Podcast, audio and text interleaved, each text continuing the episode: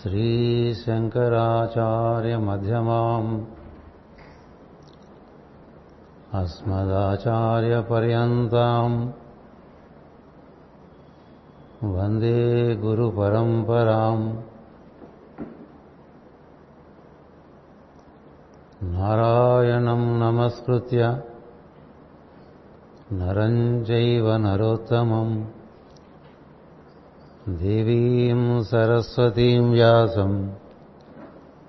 ततो जयमुदीरयेत्।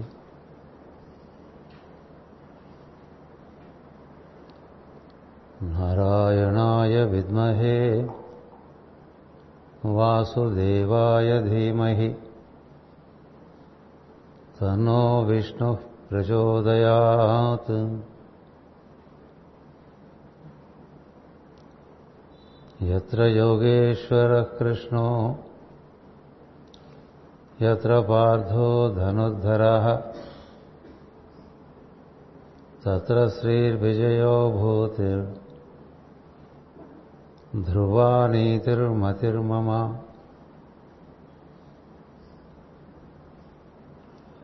अनन्यास्यन्तयन्तो माम् యేజనాహ పర్యుపాసతే తేషాం నిత్యాభియుక్తానాం.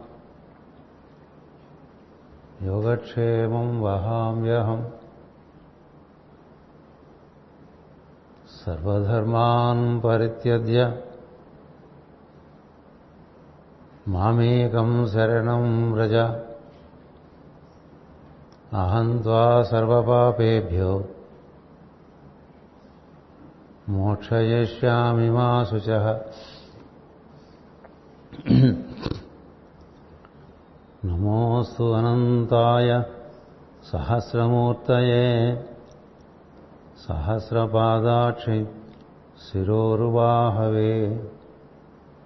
సహస్రనామ్నే పురుషాయ శాశ్వతే. సహస్రకోటి యుగధారిణే నమ.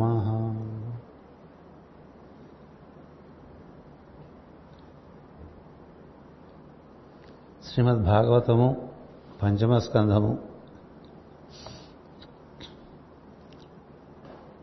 భూమి భూమి చుట్టూ ఉండేటువంటి ఇతర వలయములలో సంచరిస్తున్నటువంటి గ్రహములు వాటిని కూర్చున్నటువంటి అవగాహన వివరించుకుంటూ ఉన్నాం.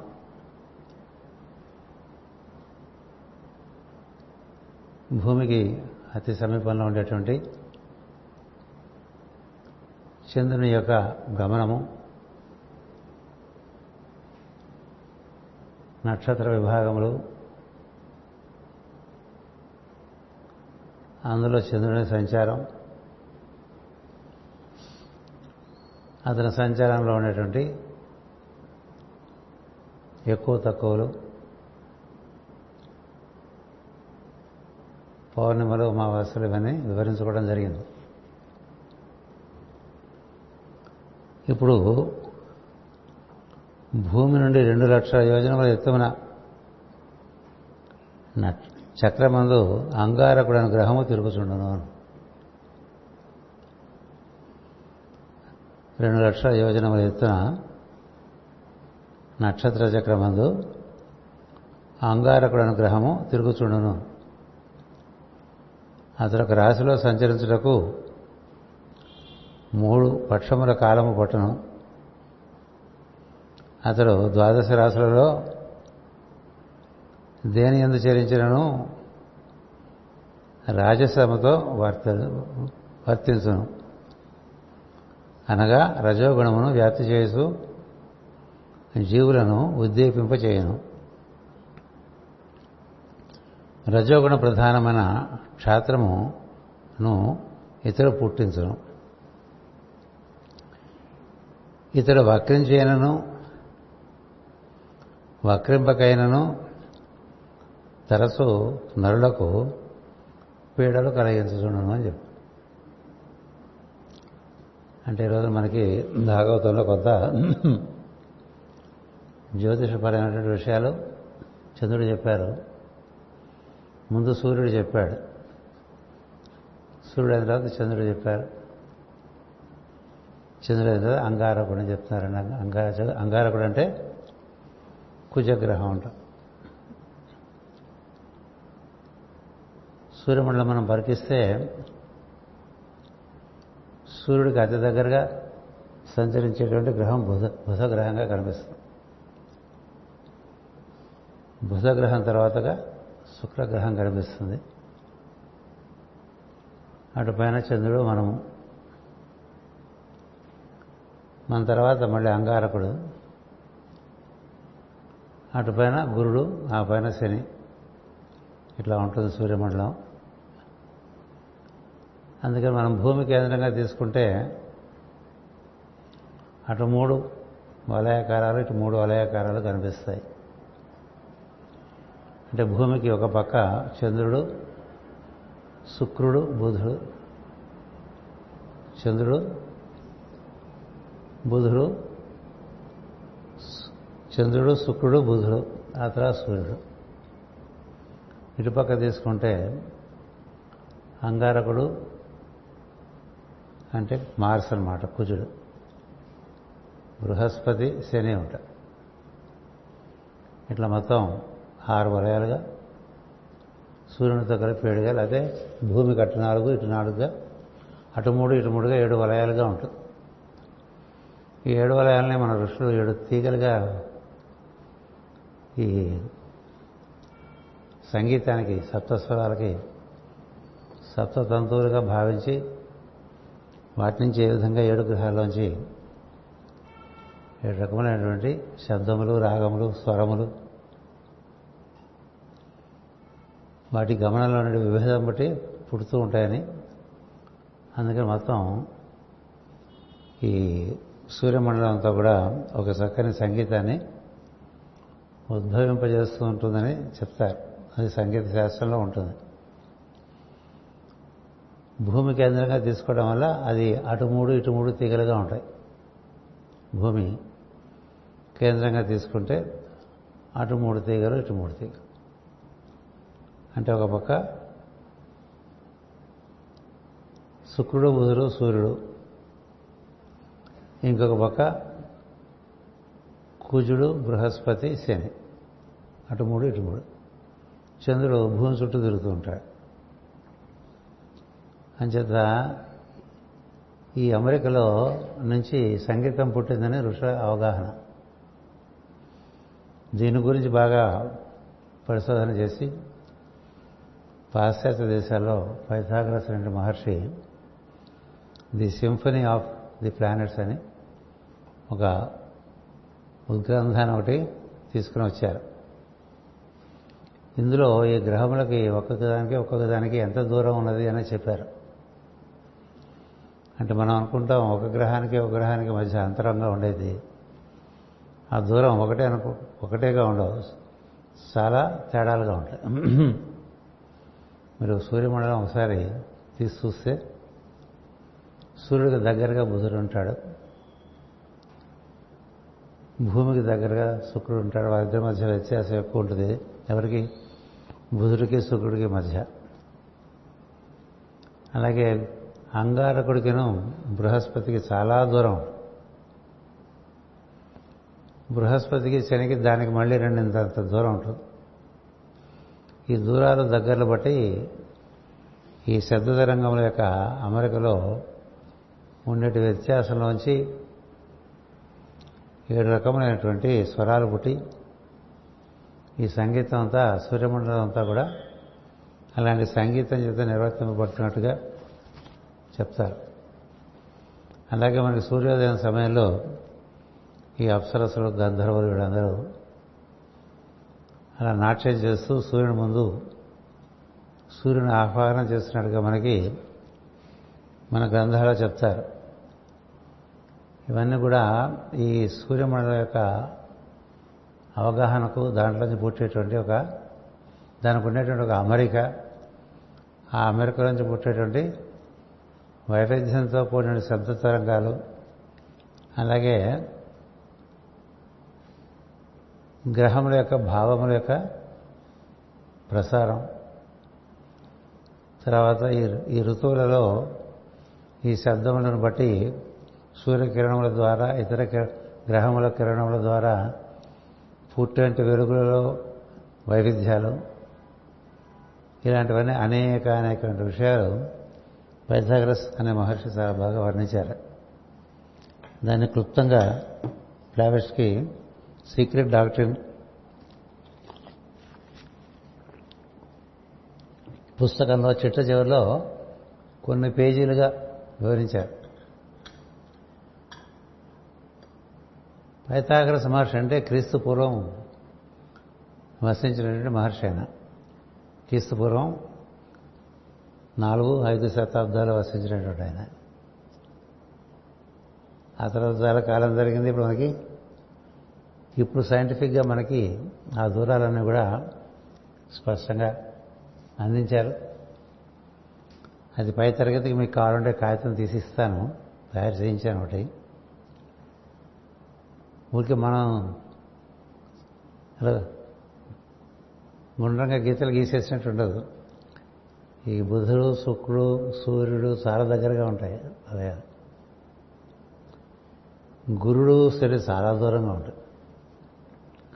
ఇంక ఈ శనికి అవతల అంతా ఇంక సూర్యమండలంకి అది చిట్ట చివరి ఆవరణ. అంచేతనే ఇంక అవతల పక్క ఏముంది అంటే ఇంకేం ఉండదు. అందులోకి వెళ్తే మనిషి మాయమైపోతాడు. అంటే సూర్యమండలంకి ఒక పరిధి ఉంది. ఆ సూర్యమండలం పరిధిలోనే శని ఉంటాడు.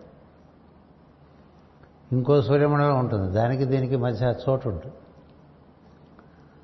ఆ చోటనే లోకాలోక పర్వతము అంటారు. ఇక్కడ లోకాలోక పర్వతము అంటారు లోకాలోక పర్వము అంటారు.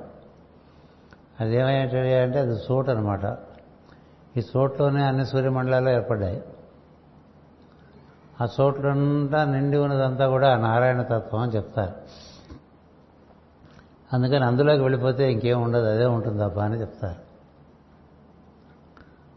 ఇప్పుడు మనకి భాగవతంలో ఈ సూర్యమండలంలో ఏ ఏ గ్రహాలు ఏ విధంగా మనకి కొంత వర్తింపజే వర్తిస్తున్నాయి దాని ప్రభావం మన మీద ఎట్లా ఉంటుంది అనే విషయాన్ని కొంత పరిచయం చేస్తున్నారు. దీని మీద ఆసక్తి కలిగినటువంటి వాళ్ళు జ్యోతిషంలో ప్రవేశించాలి. ఎందుకంటే జ్యోతిషం అంటే మన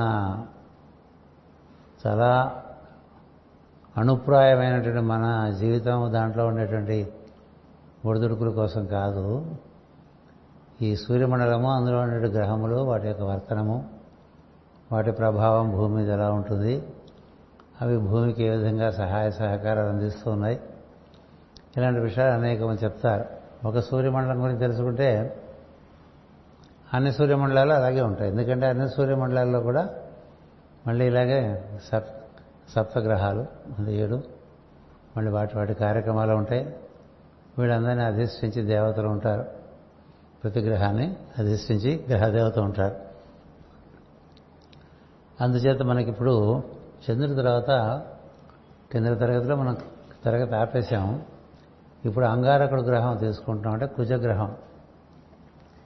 ఈ కుజగ్రహం అంటే మామూలుగా అందరూ భయపడుతూ ఉంటారు. కదా? ఎందుకంటే కుజుడు బాగా రజోగుణ ప్రేరితుడై ఉంటాడు. అంటే అవసరమైన దానికన్నా ఎక్కువ స్పీడ్గా ఉంటాడు. అదే తత్వం కొంచెం స్పీడ్ ఎక్కువ. అంటే మోర్ దాన్ నార్మల్. ఉద్రిక్తత కూడా ఎక్కువగా ఉంటుంది. అంచేత కొంచెం మాట దురుసుంటుంది. చేతలో తొందరపాటు ఉంటుంది. పోట్లాటకి రెడీగా ఉంటాడు. ఇలాంటివన్నీ ఉంటూ ఉంటాయి. ఏదైనా శాంతి తక్కువగా ఉంటుంది. అందుకని ఈ కుజగ్రహం ఏ రాశిలో సంచరిస్తుంటే ఆ రాశి కొంచెం ఉద్రిక్తతతో కూడి ఉంటుందని చెప్తున్నారు. మనం ఏం చేయాలి? ఇప్పుడు కుజగ్రహం ఎక్కడున్నాడో మనకి చక్రంలో చూసుకోవాలి. చూసుకుని ఓహో ఈ రాశి కొంచెం ఉద్రిక్తత ఉంటుంది అని తెలుసుకుంటూ ఉండాలి. అంతేకాదు ఆ రాశికి మన జన్మరాశికి మన చంద్రుడికి మన లగ్న ఆరుఢ లగ్నానికి మన సూర్యుడికి మన పుట్టుకతో మనకుండేటువంటి చక్రంలో సూర్యుడికి వీటితో ఉండే సంబంధం బట్టి మనకేమైనా ఉద్రిక్తత కలిగిస్తున్నాడా చూసుకుంటూ ఉండాలి అంటే కొన్ని మనకి అనుకూలమైనటువంటి దృష్టిలు ఉంటాయి కొన్ని ప్రతికూలమైన దృష్టిలు ఉంటాయి. అనుకూలమైన దృష్టి ఉన్నప్పుడు మంచి ఊపునిచ్చి కార్యం సఫలం చేస్తాడు. ప్రతికూలమైన దృష్టి ఉన్నప్పుడు పాడు చేస్తాడు. అంచేత అంగారకుండా కొంచెం కనిపెట్టుకుంటూ అనేది జ్యోతిషులు చెప్తారు. మామూలుగా కూడా జ్యోతిష శాస్త్రజ్ఞులు చూసేది బృహస్పతి చూస్తారు ముందు. అంటే పూర్వపుణ్యం ఎలా ఉంది ఎలా ఉన్నాడు అంటే. శనిగ్రహం చూస్తారు కుజుడు చూస్తారు. కుజుడు ఏంటంటే మనకి చిక్కులు తెచ్చిపెడుతూ ఉంటాడు. అంటే ఎలాంటి విషయాలతో బాధపడుతున్నాడని తెలుస్తూ ఉంటుంది. శుక్రుడు అనుభవం ఇస్తూ ఉంటాడు. శనిమి మనలో ఉండేటి పరిమితులు తెలుపుతూ ఉంటాడు. చంద్రుడు మన భావాల్లో ఉండేటువంటి ఒడిదుడుకులు తెలుపుతూ ఉంటాడు. ఇట్లా ఒక్కొక్క గ్రహానికి ఒక్కొక్క ప్రభావం ఉంటుంది మన మీద. సూర్యుడు అంటే మనమే. చంద్రుడు అంటే మన మనస్సు. కుజుడు అంటే మన శక్తి బుద్ధుడు అంటే మన విచక్షణ జ్ఞానం గురుడు అంటే మన అవగాహన బలం ఎబిలిటీ టు అండర్స్టాండ్ శుక్రుడు జీవితంలో వీడికి ఎలాంటి అనుభ అనుభూతి ఉంటుంది అని. ఎందుకంటే అనుభూతినిచ్చేది శుక్రుడు. ఎలాంటి పరిమితులు ఉన్నాయనేటువంటి చెప్పేది ఇది శని. అలాగే ఏ విషయంలో ఎందు ఇతనికి పట్టు ఎక్కువ అనేది రాహువు చెప్తుంది. ఏ విషయంలో ఎందు పట్టు తక్కువ అనేటువంటిది కేతువు చెప్తూ ఉంటుంది వీటి బట్టి కొంత అవగాహన మనకు ఏర్పడుతూ ఉంటుంది. ఇవన్నీ కూడా మన భూమి చుట్టూ ఏర్పడే తిరుగుతున్న గ్రహములు. రాహుకేతువులు రెండు కూడా ఛాయాగ్రహములు అని చెప్తారు. వాటి ప్రభావం కూడా సూర్యచంద్రాదుల మీద ఉంటాయి కాబట్టి ఈ భూమి మీద ఉండే వాళ్ళ మీద కూడా ఉంటాయి. అవి కొంత వివరిస్తున్నారు అంతా వివరించట్లేదు ఇక్కడ. ఇది ఆధారం చేసుకుని క్రమంగా ఏనాటికైనా అక్కల్ట్ విజడం అంటాం చూసారా? అంటే ఇది అంతర్దర్శన జ్ఞానం అంటామే. అది కావాలనుకునేటువంటి వాళ్ళు వేదాంగాలు నేర్చుకోవాలి. వేదాంగాలు లేకుండా నేర్చుకోకుండా అంతర్లోక అంతర్దర్శన జ్ఞానాలు లభించడం కష్టం. ఆ వేదాంగాల్లో మొట్టమొదటి వచ్చేది జ్యోతిషం. అంగానాం నయనం ప్రధానం వేదాంగానాం జ్యోతిషం ప్రధానం అన్నారు. అంటే మనకి ఇంద్రియాల్లో వచ్చే కన్ను ఎంత ప్రధానమో కన్ను లేకపోతే జీవితం చాలా మటుకు పరిమితం అయిపోతుంది కదా. అట్లా వేదం అంటే తెలుసుకోవాల్సింది అది తెలియటానికి జ్యోతిషం తెలియని వాడికి కను లేని వాళ్ళు వాళ్ళంటాడు అందుకని క్రమంగా ఒక పద్ధతిలో శ్రద్ధతో భక్తితో గ్రహముల స్వభావములు రాసుల స్వభావములు తెలిసి ఈ రాశిలో ఈ గ్రహాలు ఉన్నప్పుడు ఎలాంటి రసాయనం జరుగుతుంది అని తెలుసుకోవాలి. దానికి ఒక ప్రత్యేకమైన దీక్ష తీసుకుని నేర్చుకోవచ్చు. అదొక పద్ధతి. అలాగే నిరుక్తం. రెండవ అంగం. అంటే ప్రతి పదానికి దాని వ్యుత్పత్తి అర్థం ఉంటుంది. ఎటిమాలజీ అంటాం మనం. అదొకటి తెలుసుకుంటూ ఉండాలి. ప్రతిదానికి ఒక వ్యుత్పత్తి అర్థం ఉంటుంది. అది సంస్కృత భాష యొక్క ప్రత్యేకత. ఏ పదమైనా సరే దానికి ఆ పదంలోనే దాని లక్షణం కూడా తెలపడుతుంది అనమాట ఇప్పుడు ప్రసాద్ అని వస్తుంది నాకు ఇద్దరు ప్రసాదాలు వచ్చినాయి గజవాడ నుంచి కూడా. అంచేత ప్రసాదం అంటే సాదం అంటే మనకు తెలుసు అన్నం కదా? సాదం అంటే ఆహారం అర్థం. ప్రసాదం అంటే ప్రశస్తమైన ఆహారం. ప్రశస్తమైన అన్నము అని అర్థం. ఎందుకని ప్రశస్తమైందంటే భగవంతుడిచే స్పృశింపబడినది అని అర్థం. భగవంతునిచే మనం నివేదన చేయటం వలన స్పృశింపబడటం చేత ఈ సాధం ప్రసాదమైందనమాట. అట్లాగే పార్వతి అన్నాం అనుకోండి. పర్వత లక్షణము కలిగినది అని అర్థం. అంటే పర్వత లక్షణం అంటే చాలా స్థిరంగా అచలంగా ఉంటుంది. కదా. అట్లాగే ఒక్కొక్క మీరు సంస్కృత పదం ఏది తీసుకున్నా వ్యుత్పత్తి అర్థం ఉంటుంది. మిగతా భాషలో అది లేదు. అది తెలియడం వల్ల వాంగ్మయంలో చెప్పబడిన విషయాలు దేని గురించి చెప్తున్నారో తెలుస్తుంది. లేకపోతే తెలియదు నిరుక్తం. తర్వాత ఈ సృష్టి అంతా కూడా ఛందోబద్ధంగా తయారు చేశారు. ఇప్పుడు మీకు చెప్పాను ఈ గ్రహంలోనే కూడా అమెరికా ఒక ఛందస్సు ప్రకారం ఉంటుంది. మనకి చిన్నప్పుడు తెలుగు పాఠాలు చదువుకున్నప్పుడు ఛందస్సు చదువుకున్నాం కదా? సంస్కృతంలో కూడా ఛందస్సే ప్రధానం. త్రిష్టుపు అనుష్టుపు చాలా ఛందస్సులు ఉన్నాయి మనకి. వాటి ప్రకారమే అన్నీ రాసుకుంటూ వస్తారు. దాన్ని బట్టి సృష్టిలో ఏ తత్వం గురించి చెప్తున్నారో తెలుస్తుంది. పదకొండు అక్షరాలు పొందిక పెట్టి ఒక పాదంగా పెట్టారనుకోండి రుద్రుడి గురించి చెప్తున్నారు అని తెలుస్తుంది. ఎనిమిది అక్షరాలు పెట్టి పెట్టారనుకోండి నారాయణుడి గురించి చెప్తున్నాడు అని తెలుస్తుంది. పన్నెండు అక్షరాలు ఒక ఒక పాదంగా పెట్టారనుకోండి పెడితే వాసుదేవుడి గురించి చెప్తున్నాడు అని తెలుస్తుంది. అట్లా మనకి అనేక అనేక ఛందస్సులో అనేక అనేక శ్లోకములు అందించి ఇచ్చారు. అవి ఆ విధంగా మనం నేర్చుకుని ఉచ్చరించినప్పుడు ఆయా తరంగాలు మనలో ఉద్భవిస్తూ ఉంటాయి. అందుకని ఛందోబద్ధంగా చదువుకోమని చెప్తారు. అందుకని జ్యోతిషము తర్వాత నిరుక్తము ఛందస్సు అటుపైన మనకు వ్యాకరణం. అంటే ఏ ఏ అక్షరములు ఏ ఏ అక్షరములతో కలిసినప్పుడు ఏ ఏ విధమైనటువంటి రసాయనం పుడుతుంది అని. ఇప్పుడు ఏక ప్లస్ ఏక కలిపితే ఏకైక అంటాం కదా.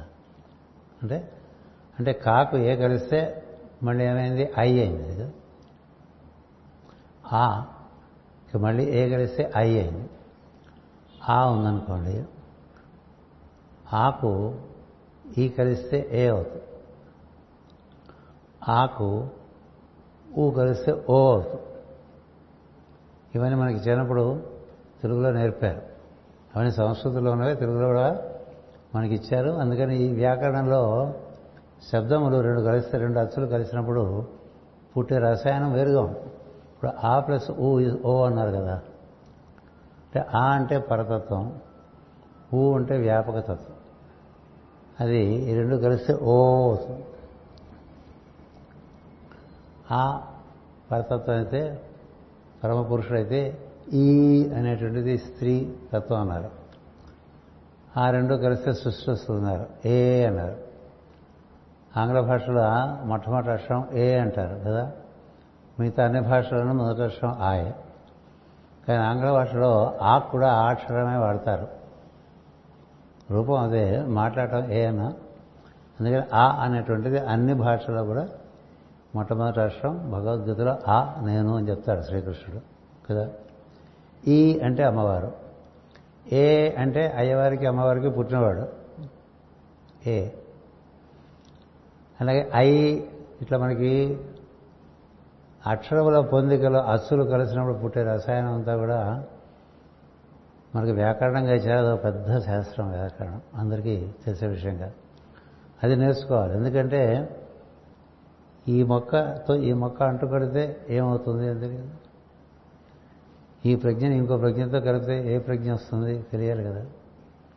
ఇలాంటివన్నీ వ్యాకరణంలో చాలా ఇస్తారు. అందుకని అదొక అంగం. జ్యోతిషం ఛందస్సు వ్యాకరణం నిరుక్తం ఛందస్సు తర్వాత కల్పము. కల్పము అంటే ఈ కాలచక్రం యొక్క తీరుతెనులు. అవి ఎంత ఎంత తెలుసుకున్నా తెలుసుకోవాల్సి ఉంటుంది కాలం గురించి ఎందుకంటే కాలం ఎవరికీ తెలియబడదు కాబట్టి. అయినప్పటికీ కూడా కాలం యొక్క తీరుతెనులు అంటే మన క్షణం నుండి యుగము వరకు లెక్కలు ఉన్నాయి. మహాయుగములు మన్వంతరములు అటుపైన బ్రహ్మ ఒక పగలు బ్రహ్మ ఒక రాత్రి అలాంటి బ్రహ్మ వంద సంవత్సరముల కాలం ఒక సృష్టి. ఈ లెక్కలు ఉన్నాయి. ఈ లెక్కల్లో కూడా చాలా తెలుసుకోవాల్సిన విషయాలు ఉంటాయి. అందులో వాడబడేటువంటి అంకెలు ఉంటాయి ఎక్కువగా మూడు ఆరు తొమ్మిది అంకెలు ఉంటాయి. కాలాన్ని నిర్వర్తించేటువంటి అంకెలు మూడు ఆరు నాలుగు తొమ్మిది. పురుషతత్వం ఏమో ఒకటి ఏడు అన్నింటిలోంచి వర్తిస్తూ ఉంటుంది.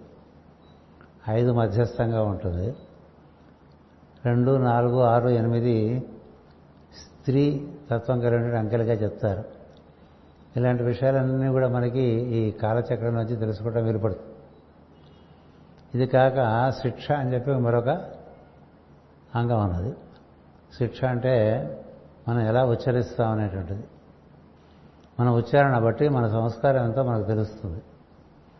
అంటే అక్షరములు చక్కగా పలకగలగటం వాటి ఎందు ఒడిదుడుకు లేకుండా పలకగలగటం ఒక చక్కని ప్రవాహంలాగా అవి వ్యక్తం అవటం మనలో ఊర్ధ్వలోకాల్లోంచి పని దిగి వచ్చేటువంటి శబ్దమును అందుకుని చక్కగా భాషను ఏర్పాటు చేసి దాని చక్కని కంఠధ్వనితో అందరికీ అర్థమయ్యేట్టుగా తెలియపరచడం ఇదంతా కూడా దీన్ని శిక్ష అంటారు. ఇది బాగా ఉంటే మనం ఉచ్చారణ చేస్తాం కదా సూక్తములు ఇటువంటివన్నీ అప్పుడు అందులోంచి దిగి రావాల్సినటువంటి ప్రజ్ఞలన్నీ కూడా పద్ధతిగా దిగి వస్తాయి. అందుకని ఈ సూక్తములు చదివేప్పుడు చాలా భక్తి శ్రద్ధలతో స్వరంతో కూడి అక్షరం యొక్క తప్పులు లేకుండా చదవటం అనేటువంటిది ఒక తాళం చెవి. ఇట్లా ఆరు తాళం చెవులు ఉన్నాయి వేదానికి. ఇందులో ప్రధానమైనటువంటిది జ్యోతిషం. అలాగే సందర్భం వచ్చిందని చెప్పాను. అంచేత జగద్గురు పీఠంలో పాశ్చాత్య దేశాల్లో అందరికీ జ్యోతిషం కాస్త కూస్త నేర్పడం జరిగింది. మందేశంలో కూడా అప్పుడప్పుడు నేను పలికే ప్రవచనాల్లో ఈ జ్యోతిషం వస్తూ ఉంటుంది. కానీ మన వారందరికీ కూడా వారి వారి జాతక చక్రాలు తెలియవు. అది ప్రధానంగా తెలుసుకోవడం ఒక కర్తవ్యం జగద్గురు పీఠం సభ్యులకి.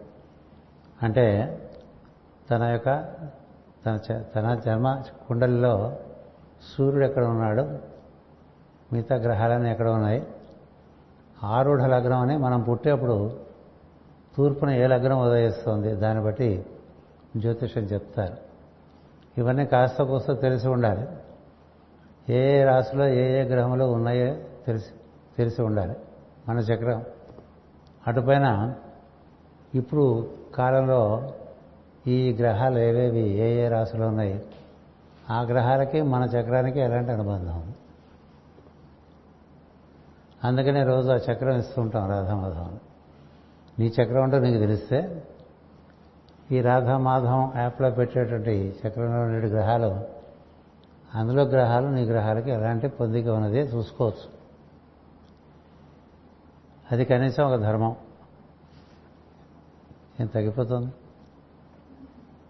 రెండవది ఏంటంటే మన జీవితం పుట్టిన దగ్గర నుంచి ఈ ముందుకు సాగుతుంది కదా ఇప్పుడు ఒకరికి నలభై ఏళ్ళు నలభై ఐదేళ్ళు అరవై ఏళ్ళు.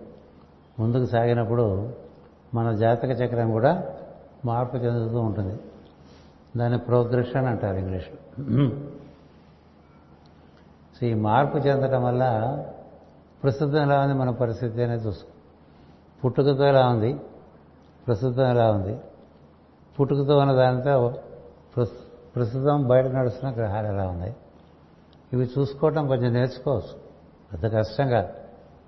దాని ఎందుకు శ్రద్ధ ఉండాలి తప్ప నేర్చుకోవటం కష్టమే లేదు. అది పట్టుకుని మీ గురించి ఆలోచించుకోకుండా అందులోంచి పుట్టే రసాయనం ఎట్లా ఉంటుందో తెలుసుకోవడం ప్రయత్నించండి ఇదంతా కూడా మన గురించి అని పెట్టుకుంటే ఏ శాస్త్రము అది వికాసం చెందదు. ఇవ్వబడినటువంటి శాస్త్రాన్ని అవగాహన చేసుకుని అది మనకి ప్రస్తుతం ఏ విధంగా ఉంది కాలం మనకి మన చుట్టూ ఉండేవారికి తెలుసుకుని దాని తద్వారా మనం మనం విద్యుక్త ధర్మాన్ని తెలుసుకోవటం కార్యక్రమాలు చేసుకోవటం అనేటువంటిది ఒక కర్తవ్యం. ఎందుకంటే అంతర్లోక జ్ఞానం అనేటువంటిది ఈ విష్ణు మార్గంలో ప్రధానంగా ఉన్నది. అది ముందు ముందు క్లాసులో మీకు చెప్తాను. ఏం చేద్దంటే ఆదిత్యులో ద్వాదశ ఆదిత్యులో కార్తీక మాసం వచ్చినప్పుడు కార్తీక మాసం అంటే అన్నిటికన్నా లోతైన మాసం అని చెప్తారు. అక్కల్ మంత్ అని చెప్తారు. అంత లోతైన రాశి ఇంకోటి లేదు.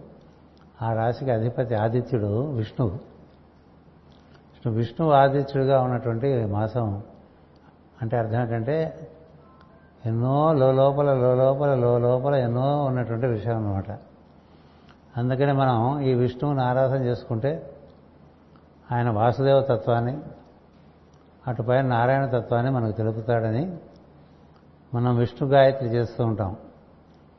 నారాయణాయ విద్మహే వాసుదేవాయ ధీమహి తనో విష్ణు ప్రచోదయాత అంటే విష్ణువు ప్రచోదనం చేస్తే మనకి వాసుదేవుని మనం ధ్యానం చేసినప్పుడు ద్వాదశ ఆదిత్యుడైనటువంటి వాసుదేవుని ధీమహి అంటే ధ్యానం చేస్తున్నామని చేస్తే విష్ణువు ప్రచోదనం చేస్తాట. ఏం చేస్తాట అంటే నారాయణాయ విద్మహ. నారాయణుడు తెలిసేట్లుగా చేస్తాడు. అంటే నారాయణ తెలుసుకోవడం కోసం వాసుదేవుడు మనకి మనం ధ్యానం చేస్తుంటే విష్ణువు మనకు లోపల నుంచి సమస్త విషయాలు తెలియపరుస్తాడు అనేటువంటి ఒక సూక్తి అది. అది మనం మంత్రంగా కూడా వాడుకుంటూ ఉంటాం. అందుచేత ఇప్పుడు ఈ భాగవతం ఉందనుకోండి కొన్ని కొన్ని విషయాలు ఇలా ఇప్పుడు ఇది భాగవత గ్రంథ పురాణమే. ద్వాదశాత్మకం. అంటే ఇది వాసుదేవ స్వరూపమైనటువంటి పురాణం ఇది. ఎందుకని? ఇందులో పన్నెండు అధ్యాయములతో స్కంధములతో కూడి ఉన్నది భాగవతం కదా. అందుకని వాసుదేవ తత్వం కలిగినటువంటిది ఇది. ఇది వాసుదేవ స్వరూపమే. కృష్ణుడి గురించి చెప్పమంటే వాసుదేవ తత్వం అంతా చెప్పారు. దాని ద్వారానే కృష్ణుడు తెలుస్తాడు. ఎందుకంటే వాసుదేవ తత్వం తెలిస్తే కానీ నారాయణ తత్వం తెలియదు. అంచేత విష్ణు వాసు వాసుదేవ నారాయణ తత్వంలో మూడు కలిస్తే కృష్ణతత్వం అవుతుంది. అందుకని పన్నెండు అధ్యాయాల్లో మనకి పన్నెండు స్కంధాలు భాగవతం ఇచ్చారు. అప్పుడప్పుడు లోపల విషయాలను కూడా మనకి తెలియపరుస్తూ ఉంటారు. కానీ బాగా తెలుసుకోవాలనుకుంటే ఈ వేదాంగం యొక్క అవసరం చాలా ఉన్నది. మనం మామూలుగా ఈ మార్గంలో చేరినప్పుడు రెండు మూడు టూకిగా సూత్రం చెప్తారు మూడు ఆచరించు చాలని కదా. ఆ సులభం కదా అని చేరతాం. లోపలికి వెళ్ళిన కొద్దీ ఇంకా ఇంకా ఇంకా ఇంకా ఇంకా చాలా ఉంటుంది. అది రుచి బట్టి నెమ్మదిగా తెలుసుకునే విధానం వచ్చి ప్రతి వాళ్ళు నిష్ణాతులు అవుతూ ఉంటారు. అందువల్ల ఈ కుజగ్రహం గురించి వచ్చింది కాబట్టి కొన్ని జ్యోతిష ప్రాధాన్యత కొంత అర్థం చేసుకుని ఏదో నెమ్మదిగా నేర్చుకోవడం మొదలు పెడితే ప్రకృతి దారి చూపిస్తుంది. ప్రకృతి దారి చూపిస్తుంది. అసలు మనకంటూ తెలుసుకోవాలని ఉద్దేశం ఉంటే దారి చూపిస్తుంది. మొత్తం ఇది మనకుండే గ్రహములు వాటి లక్షణములు. మనకుండే పన్నెండు రాసులు వాటి లక్షణములు. ఈ గ్రహం ఈ లక్షణంతో కూడితే ఎలా ఉంటుంది? ఇలాంటివన్నీ ఎన్నో పుస్తకాలు ఉన్నాయి. అసలు బేసిక్గా ఒక అవగాహన ఉంటే ఆ తర్వాత దాని మీద రుచి కొద్దీ మిగతా తెలుసుకుంటూ ఉండొచ్చు వీటన్నిటికీ ఏంటంటే సమయం ఉండాలి. సమస్య ఏమిటంటే సాధకుడికి సమయం తను అమర్చుకోవాలి.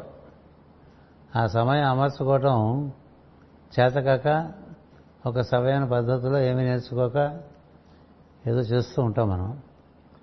అందువల్ల ఒక చిన్న హెచ్చరికగా మీకు ఏదో ఒకటి పద్ధతిలో నేర్చుకుంటూ ఉంటే అందులో మనకి ఒక విధమైన పురోగతి ఉంటుంది.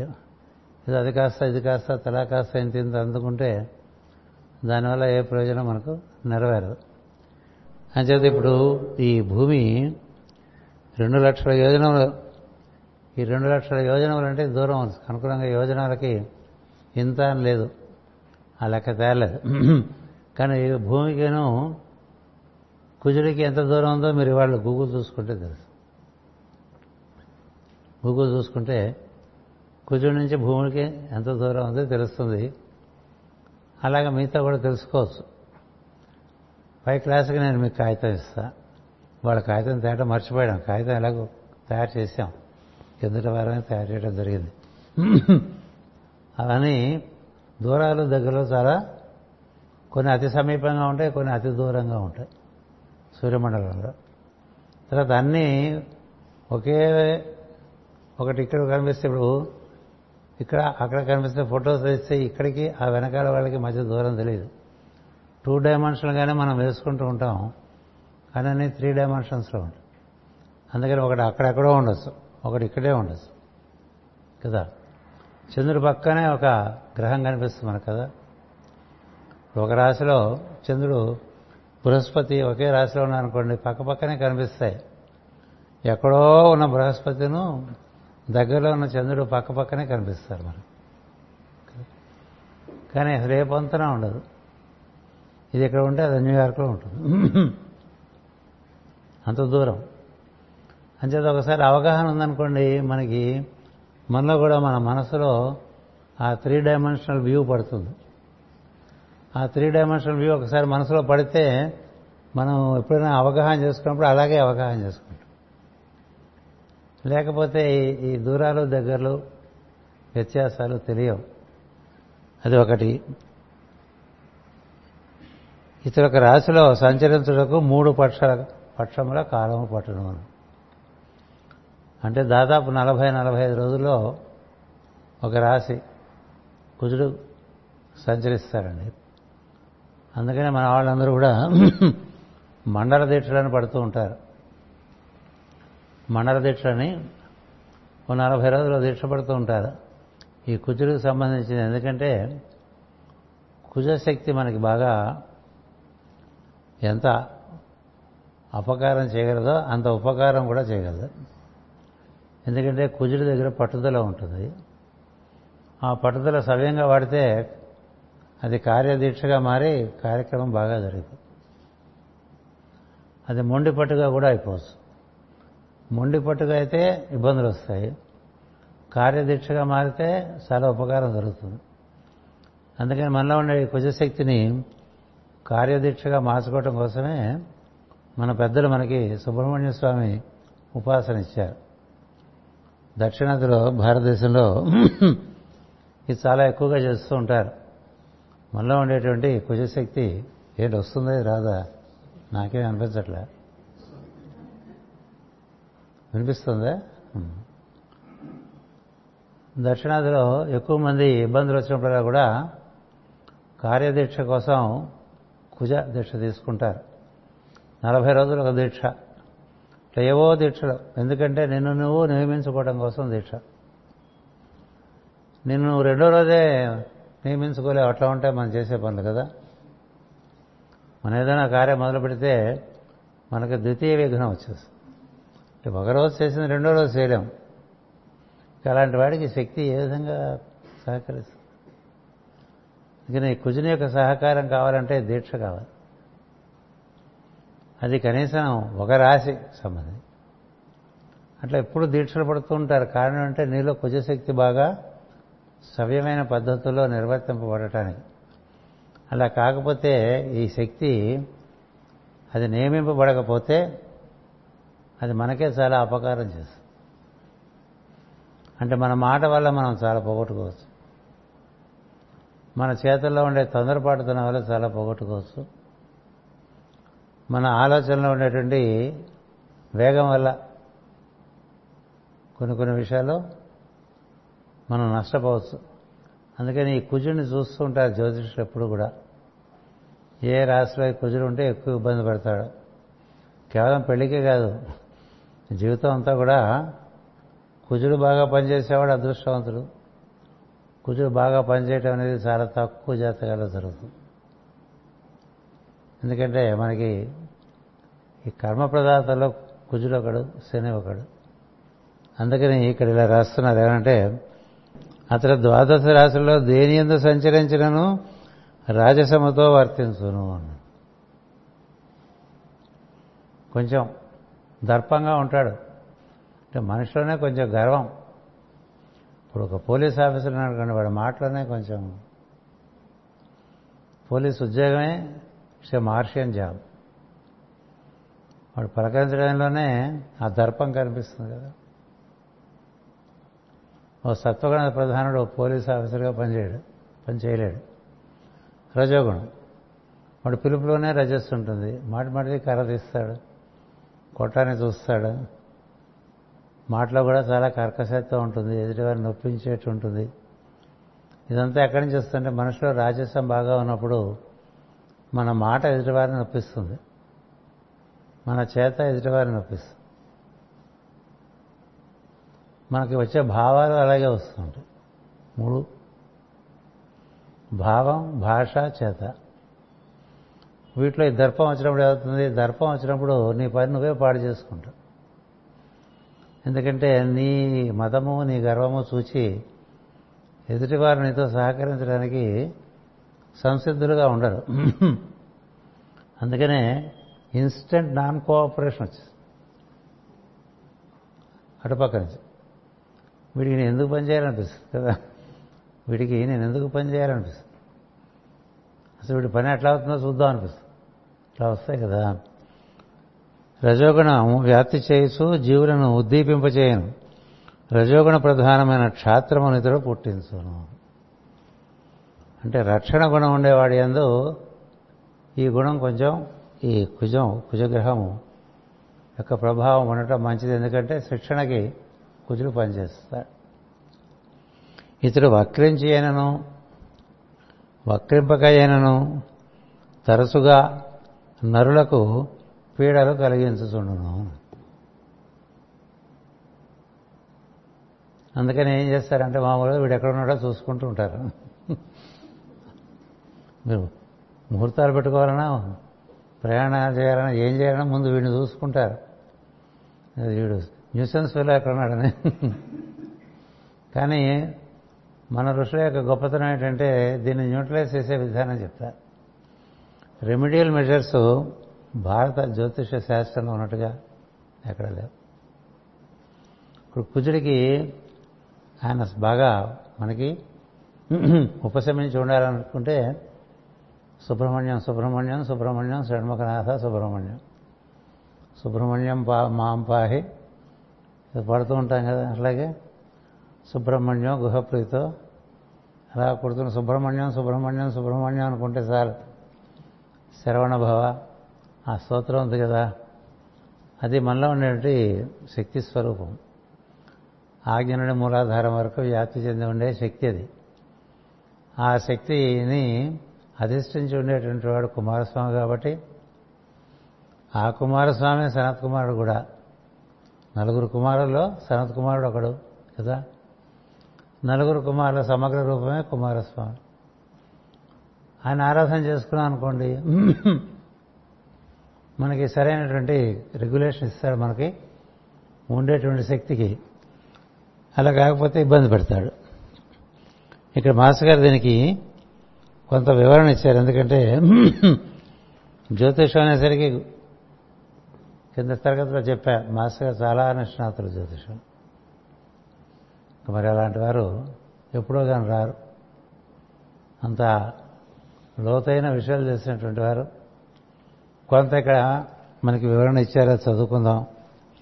ఏ గ్రహమైనను వక్రించినను వక్రింపకపోయినను తప్పక పీడలు కలిగించడా? జరగదు.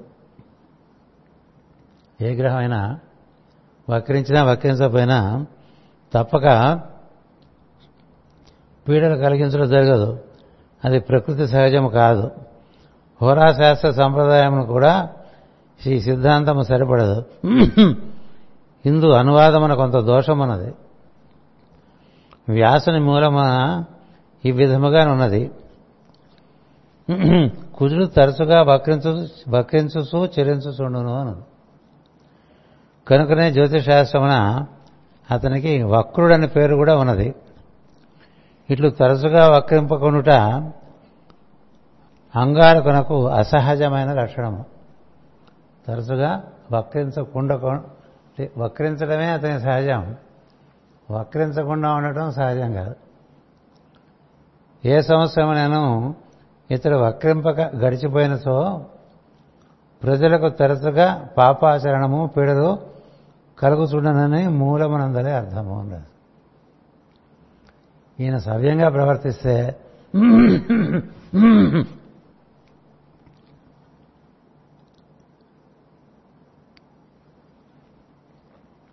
వక్రించకుండా సంవత్సరం గడిచిపోతే ఆ సంవత్సరం అంత శుభఫలమైన సంవత్సరం కాదని చెప్తున్నాడు. దాన్ని సరిగ్గా అనువాదం చేయలేదని మాస్టర్ దీన్ని ఇక్కడ కొంత కరెక్షన్ ఇచ్చారు. అది మీరు ఎలాగో చూసుకుంటే తెలుస్తుందండి మన రాధామాధవం యాప్లో ఆ చార్ట్లో వక్రించి ఉన్నట్లయితే అక్కడ చిన్న ఒక ఆర్ అని వేసి ఒక గీత కొడతారు. అంటే ఈ గ్రహం వక్ర వక్రగతిలో ఉంది. అందుకని అంగారకుడు వక్రించాడంటే బాధపడక్కర్లేదు. వక్రించినా వక్రించకపోయినా ఆయన ఎప్పుడూ ఒక కంట కనిపెట్టి తదనుగుణంగా మన యొక్క చెప్పగా ఆలోచన మాట చేత కొంత స్పీడ్ తగ్గించుకోవటం చేసుకుంటూ ఉండాలి. నిదానమే ప్రధానం అంటారు కదా. లారీల వెనకాల రాస్తూ ఉంటారు. ఎందుకంటే లేకపోతే గుద్దేస్తాడులే అంచేత ఈ నిదానమే ప్రధానం అనేటువంటిది ఈ అంగారకుడి విషయంలో ఒక ప్రధానమైన సూక్తం.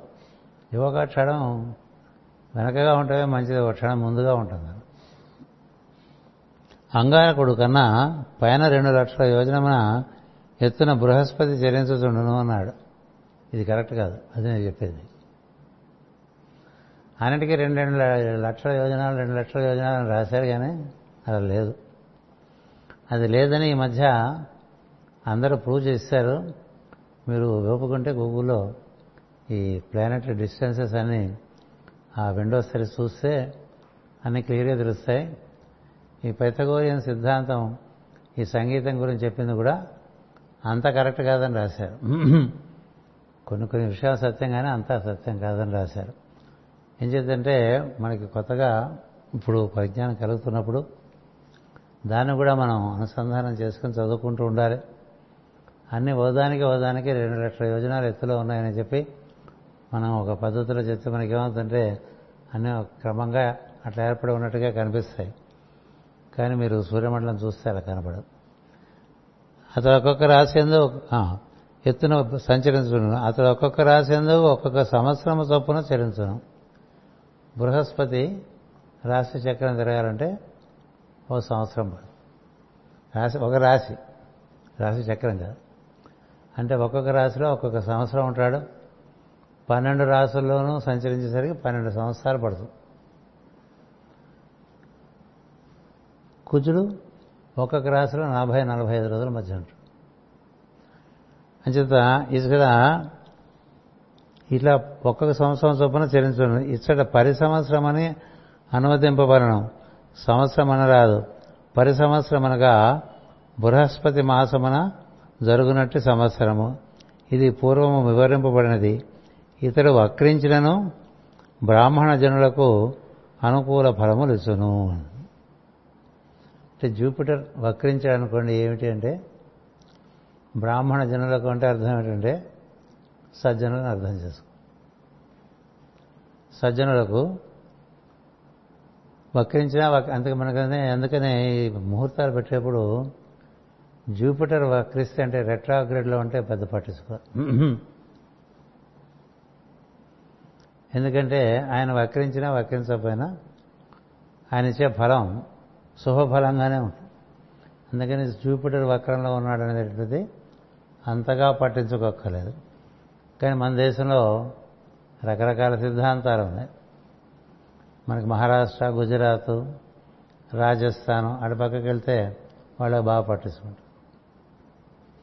ఒక్కొక్క ప్రాంతంలో ఒక్కొక్క రకంగా ఉన్నాయి మన సాంప్రదాయాలు.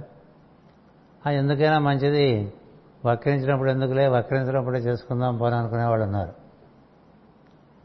అంచేత ఇక్కడ భాగవతం ఏం చెప్తుందంటే ఇతడు వక్రించినను బ్రాహ్మణ జనులకు అనుకూల ఫలములిచ్చును వక్రింపకున్నంత కాలము బ్రాహ్మణ ధర్మమునకు అనుకూలుడని మూలమున చెప్పబడినది అని చూడండి తేడా వక్రింపకున్నంత కాలము బ్రాహ్మణ ధర్మమునకు అనుకూలుడని మూలమున చెప్పబడినది. అంటే ఎంత మారిపోయింది చెప్పండి. అనువాదంలో ఇంత అపచారం జరిగింది. ఇతడు వక్కించినను బ్రాహ్మణ జనులకు అనుకూల ఫలమునిచ్చును అని చెప్పి అనువాదం. అసలు విషయం ఏంటంటే వక్రింపకున్నను వక్రింపకున్నంత కాలము బ్రాహ్మణ జనులకు బ్రాహ్మణ జనులకు అనుకూలుడని మూలమున చెప్పబడింది. అంటే ఏమైందండి చివరికి? వక్రించకపోతేనే వాడుకోవాలి. వక్రిస్తే వాడుకోకూడదు దాని మీద మనం వినియోగించుకోవడానికి ఎంత వీలు పడదని. అనగా వక్రించినప్పుడు ప్రతికూలుడని అర్థము. ఇది జ్యోతిష శాస్త్రమునకు సరిపడుతున్నది అని. అంటే అసలు మనం గ్రహాలు వక్రిస్తాయని కూడా తెలియని వాళ్ళు ఉంటారు కదా. అది ఎప్పుడు తెలుస్తుంది చక్రం చూస్తేనే తెలుస్తుంది. ముందుకెళ్తున్నాడా వెనక్కి వెళ్తున్నాడా కదా. అందుకని ఇప్పుడు ఎట్రాగ్రేడ్ అయితే జూపిటర్ అది మనకి సత్కార్యాలకి అవాయిడ్ చేస్తే మంచిది అని తెలుస్తుంది దీన్ని బట్టి. బృహస్పతికి పైన రెండు లక్షల యోజనముల ఎత్తున మాటి మాటికి రెండు లక్షల యోజన ఎత్తనేసరికి నాకు డౌట్ వచ్చే అవన్నీ తిరగేశా.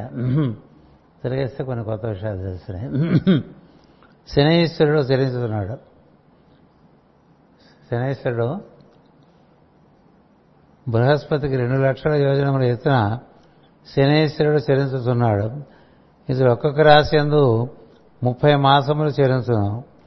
లోకములకు ఇతడు ఎప్పుడునూ పీడలు కలిగించుచుండును. ఇతడు సామాన్యముగా అశాంతి కలిగించుతున్నాడని మూలమున చెప్పబడినది.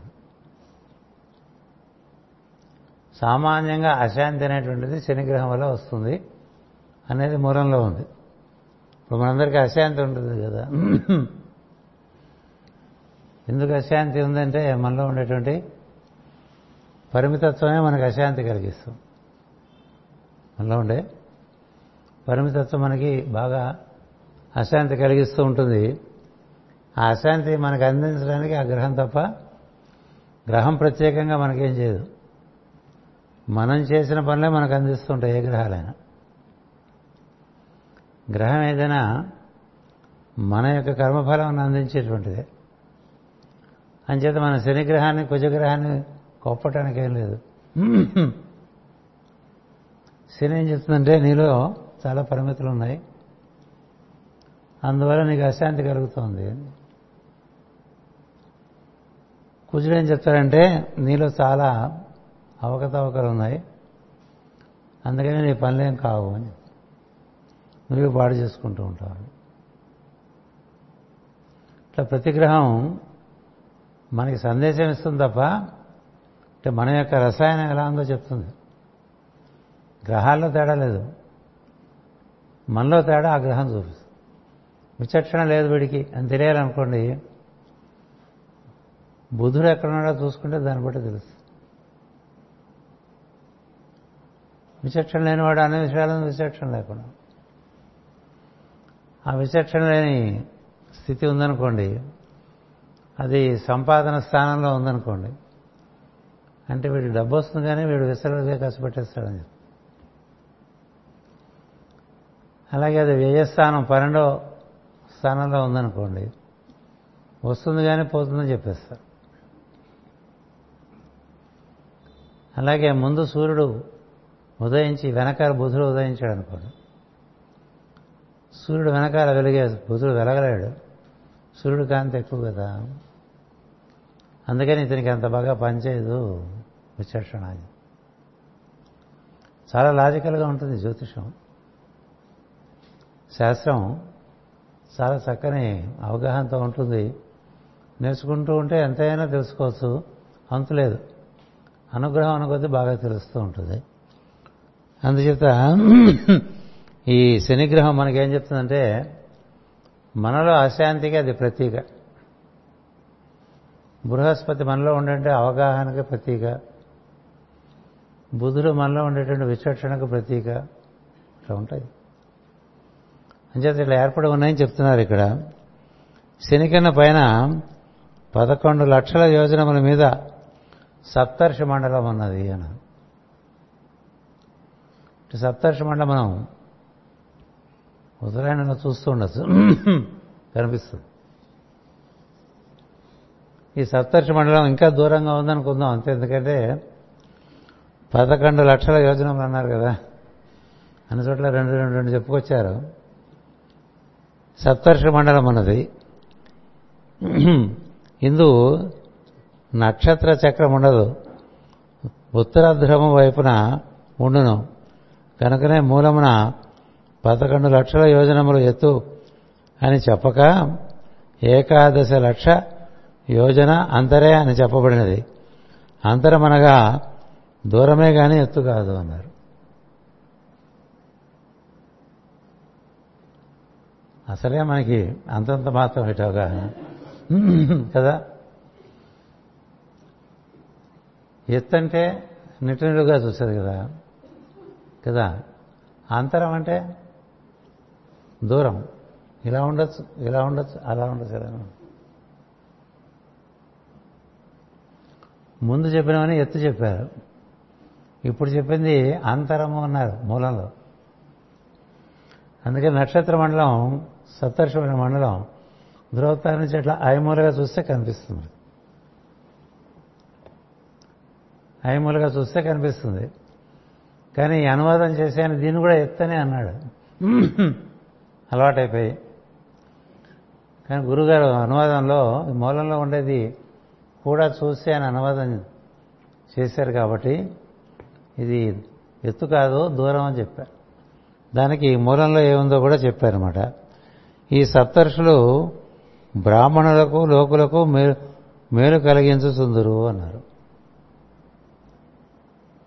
ఈ సప్తర్షులు బ్రాహ్మణులకు లోకులకు మేలు కలిగించుతుందరు అన్నారండి. ఈ బ్రాహ్మణులకు అని ప్రత్యేకంగా చెప్పారు కదా. ఇందాక బ్రాహ్మణులకు అని చెప్పారు కదా. వీళ్ళందరూ ఏంటంటే భూసురులని మన వాంగ్మయంలో వాడుతుంటారు. భూమి మీద చరించే దేవతలని. అంటే కొంతమంది మహర్షులు పైలోకాల్లోంచి ఈ లోకాలకు దిగి వచ్చి మన కోసం పనిచేస్తూ ఉంటారు. వాళ్ళకి పైలోకాలతో అనుసంధానం ఉంటుంది. అనుసంధానం పెట్టుకుని ఆ ప్రణాళిక ప్రకారం భూమి మీద వాళ్ళు చేసే పనులను కూడా మన మేరకే చేస్తూ ఉంటారు. సో వాళ్ళకి ఈ లోకులు కొంత అనుసంధానం చెంది ఉంటారు. అందుచేత ఈ ఈ లోకులతో కలిసి బ్రాహ్మణులు ఈ వీళ్ళ యొక్క సంచారాన్ని అవగాహన చేసుకుని తదనుగుణంగా భూమి మీద కార్యక్రమాలు నిర్వర్తింపజేస్తూ ఉంటారని మనం అర్థం చేసుకోవాలి. అందుకని సప్తర్షి మండలం కూడా మనం నిత్యం మనం చేసే ప్రార్థనలో గురు ప్రార్థనలో సప్తర్షిని కూడా తలుసుకోమని చెప్తారు సప్తర్షులు మన సప్త కేంద్రాల్లోనూ ఉన్నారు. సప్తర్షులు మళ్ళీ మన భూమధ్య నుంచి ఫలభాగం పై భాగం వరకు కూడా ఈ ఊర్ధ్వరేఖలో కూడా దర్శనం చేసుకోవచ్చు. ఈ సప్తర్షుల్ని మన శిరస్సు మీద కూడా దర్శనం చేసుకోవచ్చు. ఏదైనా సప్తర్షుల్ని దర్శ భావన చేసుకోవడం మనకి ప్రధానం.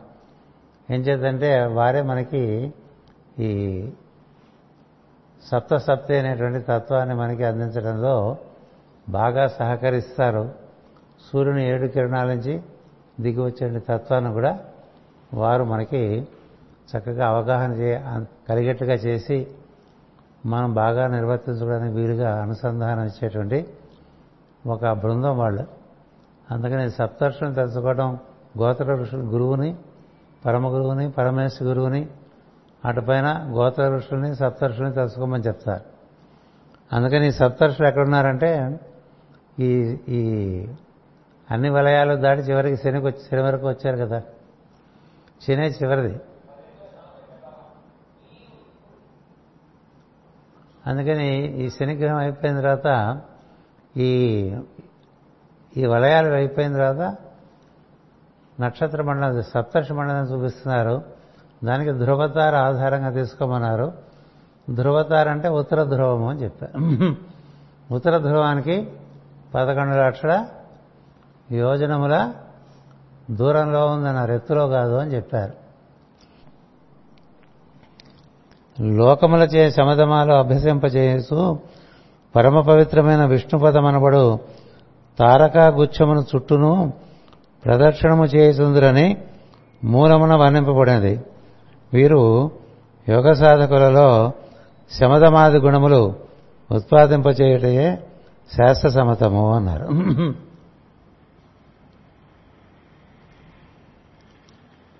ఈ సప్తర్షుల మండలం ఒకటి ఉంది.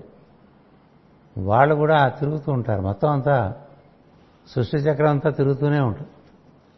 ఈ సప్తర్షి మండలం ఉండే చక్రం దేని చుట్టూ తిరుగుతుందంటే విష్ణు పాదములోని విష్ణు పదము అంటారు. దాని చుట్టూ తిరుగుతూ ఉంటాయి ఈ సప్తర్షి మండలం అంతా.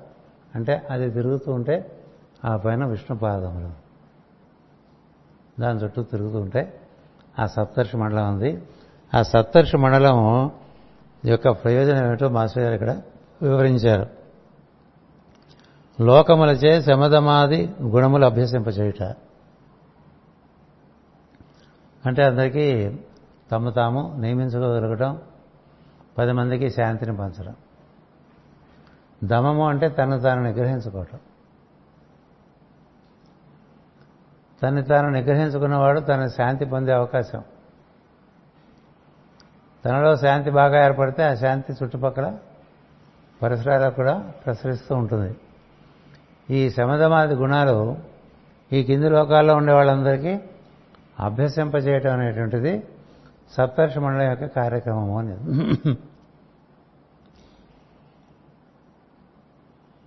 చేసు పరమ పవిత్రమైన విష్ణు పదమనబడు తారక గుచ్చము చుట్టూను ప్రదర్శనము చేస్తుందిరని మూలమున వర్ణింపబడినది అన్నారు. వీరు యోగ సాధకులలో శమధమాది గుణములు ఉత్పాదింపచేయుటయే శాస్త్ర సమ్మతము అని. వీళ్ళందరికీ పనిచేస్తారు అనుకోకండి చెప్తున్నారు మాస్టర్ అంటే సప్తర్షి మండలం ఇప్పుడు మనకి మనతో పనిచేస్తుందా లేదా అంటే ఇక్కడ చెప్పేది యోగ సాధన చేసుకుంటూ తమ తాము ఉద్ధరించుకునే మార్గంలో ఉంటారు కదా వాళ్ళకి సహకారాన్ని అందించేటువంటి కార్యక్రమమే వీళ్ళు చేస్తున్నారు. అంతకు మించి వారి కార్యక్రమం లేదు అని అని వివరించారన్నమాట. సప్తర్షి మండలములకు పైన పదమూడు లక్షల యోజనముల ఎత్తున శిన్సుమార చక్రం ఉన్నది అన్నారు. శిన్సుమార చక్రం. ఎవరెళ్ళు చూసారండి ఇవన్నీ? ఎవరెళ్ళు చూసారో ముందు చెప్పారు భాగవతంలో శిన్సుమార చక్రం అని. అది కూడా దాటేసి చూస్తేట ఇలా కనిపిస్తుంటే మొత్తం అంతా కూడా ఓ తాబేలు డిప్పలే ఈ కింద నుంచి ఇవన్నీ ఉండేటువంటి తారకలు ఈ గ్రహాలు ఈ సూర్యుడు ఈ సప్తర్షి మండలాలు మనం ఒక చిల్లు మూకుడు బోర్లించామనుకోండి లోపల లైట్ పెట్టి కాంతి బయటకు వస్తుంటుంది కదా చిల్లులోంచి ఆ పైనుంచి చూస్తేట ఒక తాబేలు ఇలా పడుకుంటే దాని పొరల్లోంచి కాంతులు కింద నుంచి పైకి వస్తున్నట్టుగా కనిపిస్తూ ఉంటుందిట. శింసుమారం అంటే ఒక జాతి తాబేలు రూపం ఉంటుంది ఒక జాతి తాబేలు రూపంలాగా అలా గోచరిస్తుందండి ఎక్కడి నుంచి? అక్కడి నుంచి చూస్తే మనం ఆ మూకు లోపల ఉన్నవాళ్ళం. ఈ మూకు లోపల నక్షత్ర మండలాలు ఉన్నాయి. వాటి అంటే వాటి లోపల మనకి ఈ సూర్యమండలం ఉంది ఈ సూర్యమండలంలో భూమి ఇలా ఉన్నాం మనం. కదా? అంతే చిన్న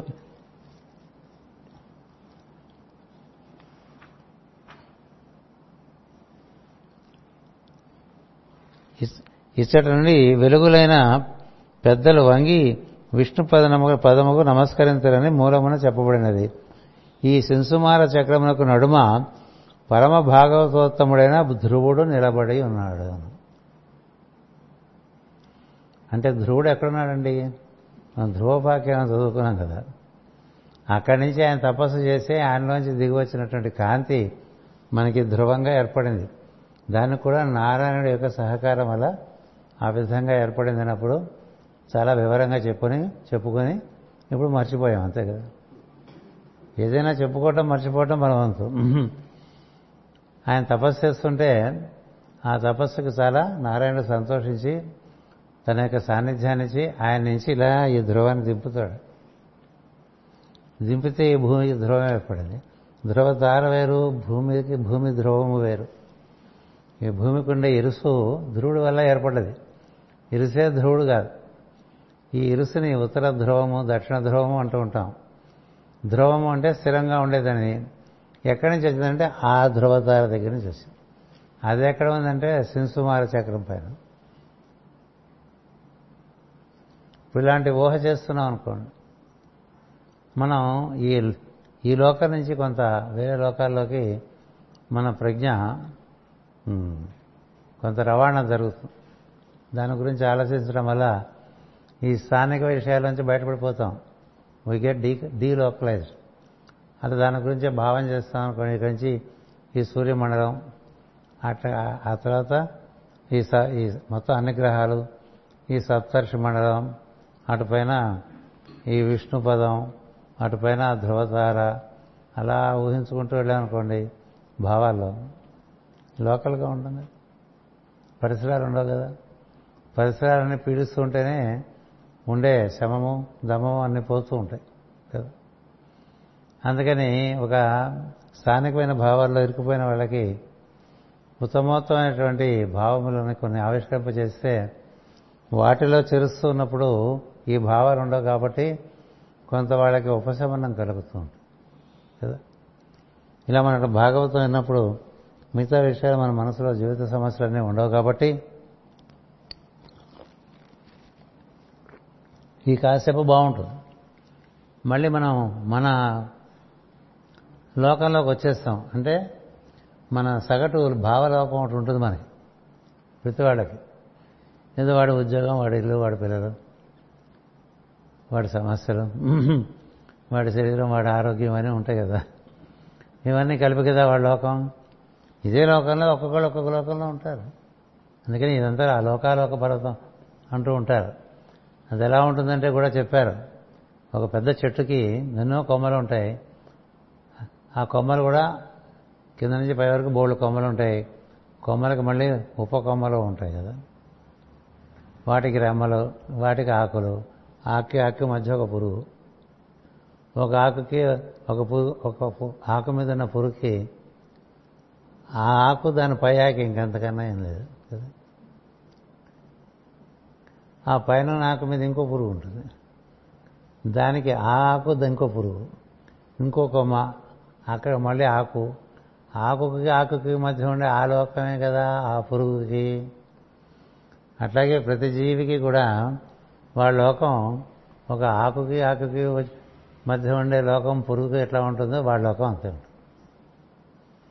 వీడు మళ్ళీ దీని నుంచి రమ మీదకి వెళ్ళి ఇంకో ఆకు మీదకి వెళ్తే ఓహో ఇంకో లోకం ఉంది. కదా?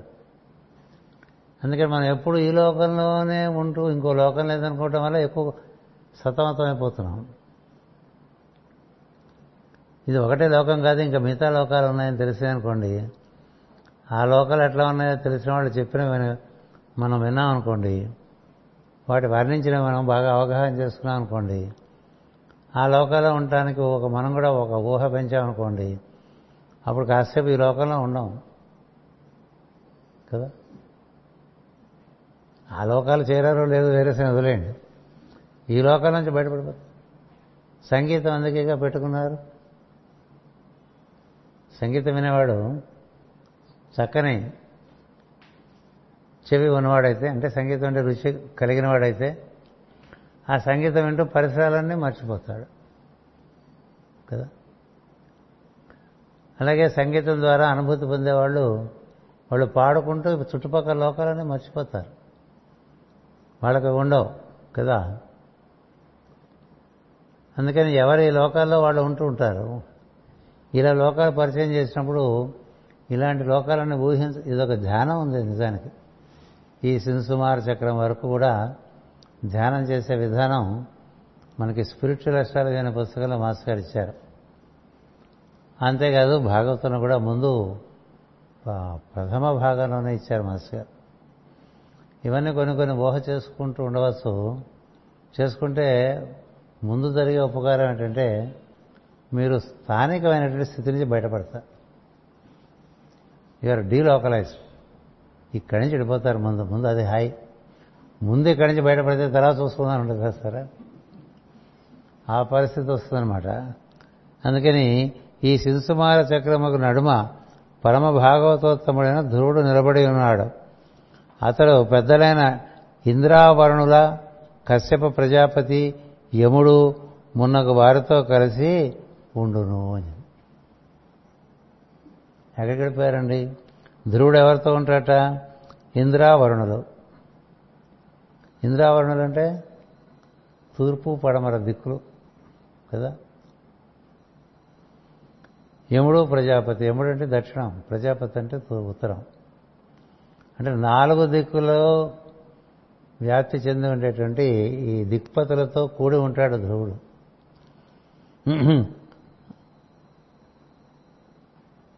అతడు భక్తి గౌరవములతో సపరివారముగా విష్ణుపాదమునకు ప్రదక్షిణము చేసుండును అతడు కల్పాంత జీవి అన్నారు. అంటే సృష్టి ఉన్నంతకాలం ఈ ధ్రువతారం ఉంటుంది. ఆ ధ్రువతారం ఉండటం వల్లే మన ధ్రువ ధ్రువం ఉంది మన భూమి ఉన్నది.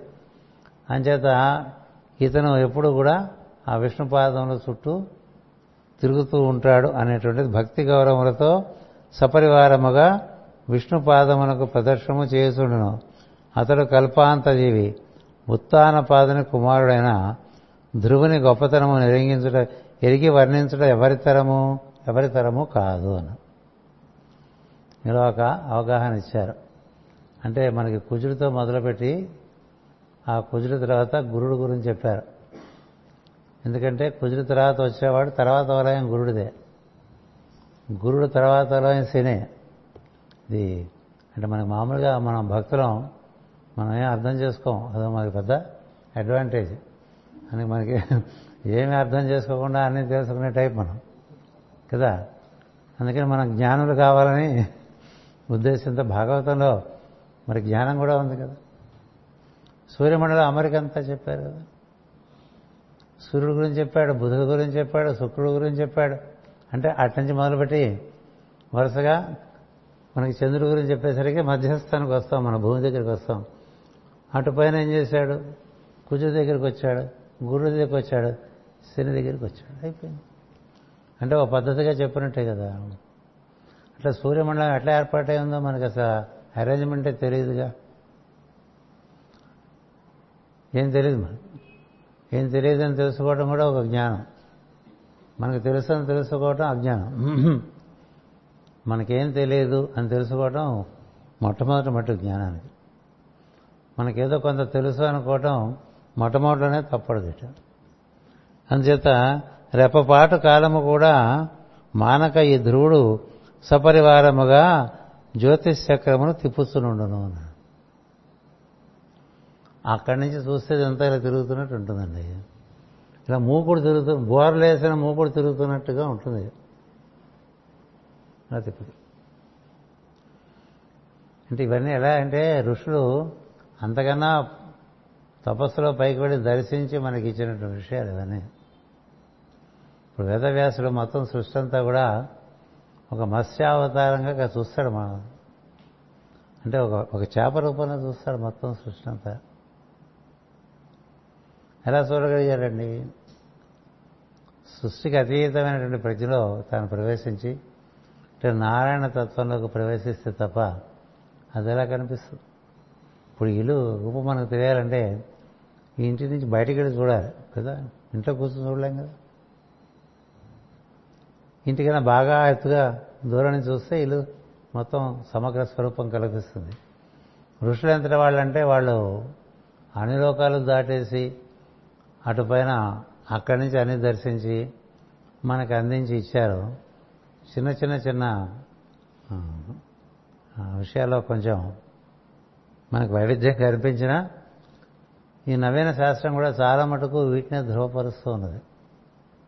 వీటిని ధృవపరుస్తూ ఉన్నది. అందుకనే ధ్రువుడు అంటే ఎక్కడి నుంచి చూడాలంటే సప్తర్షి మండలం పైన ఉండేటువంటి విష్ణు పాదం. అక్కడ ఇంద్రాది దిక్పాలకులందరూ కూడా ఆ పాదం చుట్టూ చేరి ఉంటారు. వాళ్ళతో పాటు ధ్రువుడు ఉన్నాడు. అక్కడి నుంచి దర్శనం చేస్తే ఈ సూర్యమండలం అందులో మన భూమండలం ఎలా ఉంటుంది అనేటువంటిది ఒకటి ఇక్కడ వివరణగా మనకి అందిస్తూ వస్తుందన్నమాట.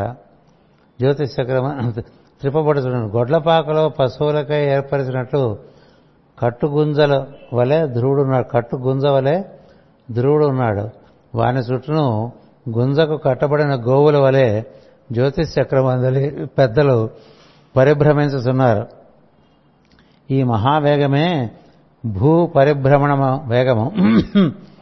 వాస్తవముగా ధ్రువుడు గాని మిగిలిన తారకలు గాని గిరగిరా తిరుగుట లేదు భూమి తన చుట్టూను తాను తిరుగుతుటచే వీరందరి పరిభ్రమణ ప్రభావమైన సుడిగుండం ఒకటి మహా మేరువను పేరుతో ఉత్తర ధ్రువమునకు పైన ఏర్పడుతున్నది ఆ సుడిగుండమునకు దిగువగా భూమికి వెన్నెముకగా మేరుస్తంభము ఉన్నది.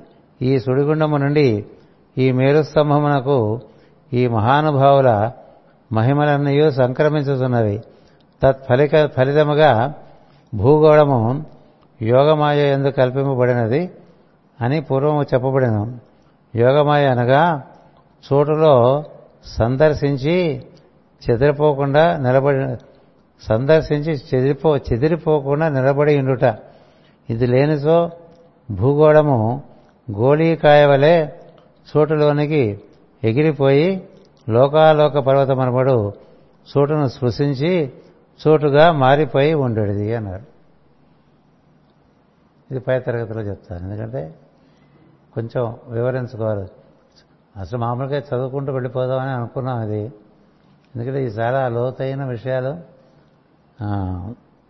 ఎన్నో మన లోపల లోతుల్లోకి వెళితే కానీ దర్శనమయ్యే విషయాలు కాదు. కానీ తెలియపరిచారు కాబట్టి మాస్టర్ గారు వివరించారు కాబట్టి కొంత మన శక్తి మేరకు కొంత వివరించుకుందాం అనే ఉద్దేశంతో దీని ఇప్పటికీ సగం పైన పూర్తి చేశారు. ఈ పంచమ స్కందంలో ద్వితీయ ఆశ్వాసం అది ద్వితీయ ఆశ్వాసంలో మళ్ళీ ఇంకా సగం ఉందంటే ఇంకో పావలా ఉంది. ముప్పావులా అయిపోయింది. ఇది పై తరగతిలో తప్పకుండా వివరించుకుందాం. ఏం లేదు. మూలంలోకి తీసుకెళ్తారు మూలంలోకి వెళ్తే అక్కడ ఏమీ లేని స్థితి ఉంటుంది. ఆ ఏమీ లేని స్థితిలోంచి అన్నీ ఉన్నట్టుగా ఇవన్నీ ఏర్పడటానికి కారణం మూమెంటే. Through moment. ఇవన్నీ ఒక ఏర్పాటు దాన్ని యోగమాయ అన్నారు. అది ఎలా ఉంటుంది అనేటువంటిది పై తరగతిలో ఇప్పుడు మొదలు మళ్ళీ సమయం దాటిపోతుంది. అంచేత పై తరగతిలో దాన్ని వివరించుకుందాం. స్వస్తి. నమస్కారం.